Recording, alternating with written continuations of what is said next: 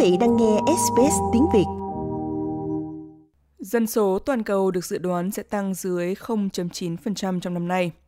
Tại khu vực châu Á-Thái Bình Dương, Philippines được dự báo sẽ có mức tăng dân số cao nhất ở mức 1.54%, trong khi Nhật Bản sẽ chứng kiến mức giảm dân số lớn nhất. Còn tại Úc, không giống như các nước láng giềng châu Á, dân số Úc tiếp tục tăng trưởng nhờ vào dân số nhập cư. Giáo sư James Raymer từ trường Đại học Quốc gia Úc chuyên ngành nhân khẩu học giải thích. We've been able to use international migration to offset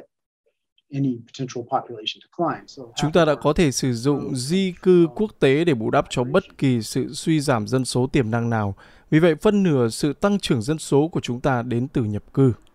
Phương pháp của Úc không dễ gì có thể được bắt chước bởi các nước châu Á, bởi hầu hết trong số họ vẫn miễn cưỡng mở cửa cho người nhập cư, thay vào đó dựa vào việc thúc đẩy dân số của họ sinh nhiều con hơn.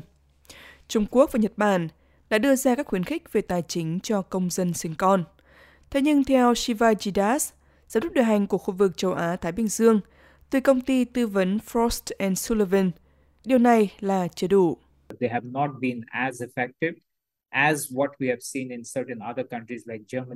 Chúng không hiệu quả như những gì chúng ta đã thấy ở một số quốc gia khác, như Đức và nhiều quốc gia khác. Họ đã làm cho việc chăm sóc trẻ em có chi phí thấp hơn nhiều, dễ tiếp cận hơn nhiều, vì ở những quốc gia này họ có nhiều lực lượng lao động hơn, đặc biệt là lực lượng lao động nữ. Thế nhưng đối với một quốc gia đông dân như Trung Quốc, thậm chí nếu áp dụng kiểu nhập cư kiểu Úc, cũng khó có thể giải quyết được vấn đề. Giáo sư Raymer cho rằng, dân số nhập cư cũng sẽ không đủ để giải quyết vấn đề nhân khẩu học tại Trung Quốc, bởi vì họ cần duy trì mức dân số lớn hơn nhiều. Đó là một tình huống khác nhiều so với những gì chúng ta thấy ở nước Úc.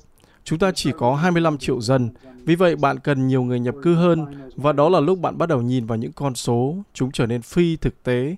Bạn sẽ tìm những người nhập cư đó ở đâu? Theo quan sát của Shivaji Das, một số quốc gia Đông Á với dân số ngày càng giảm hiện đang áp dụng các chính sách nhập cư thoáng hơn. Chúng ta đã thấy các quốc gia như Nhật Bản, Hàn Quốc, thậm chí cả Trung Quốc đang cố gắng thu hút người lao động từ các quốc gia khác. Tuy nhiên, họ vẫn còn ở cách rất xa so với hệ thống của Úc, nơi có những con đường được thiết lập chặt chẽ để di dân có thể trở thành thương chủ nhân và đến với quyền công dân. Đối với hầu hết các quốc gia châu Á, việc thu hút và giữ chân người di cư vẫn là một thách thức lớn. Quý vị muốn nghe những câu chuyện tương tự có trên Apple Podcast, Google Podcast, Spotify hoặc tải về để nghe bất cứ lúc nào.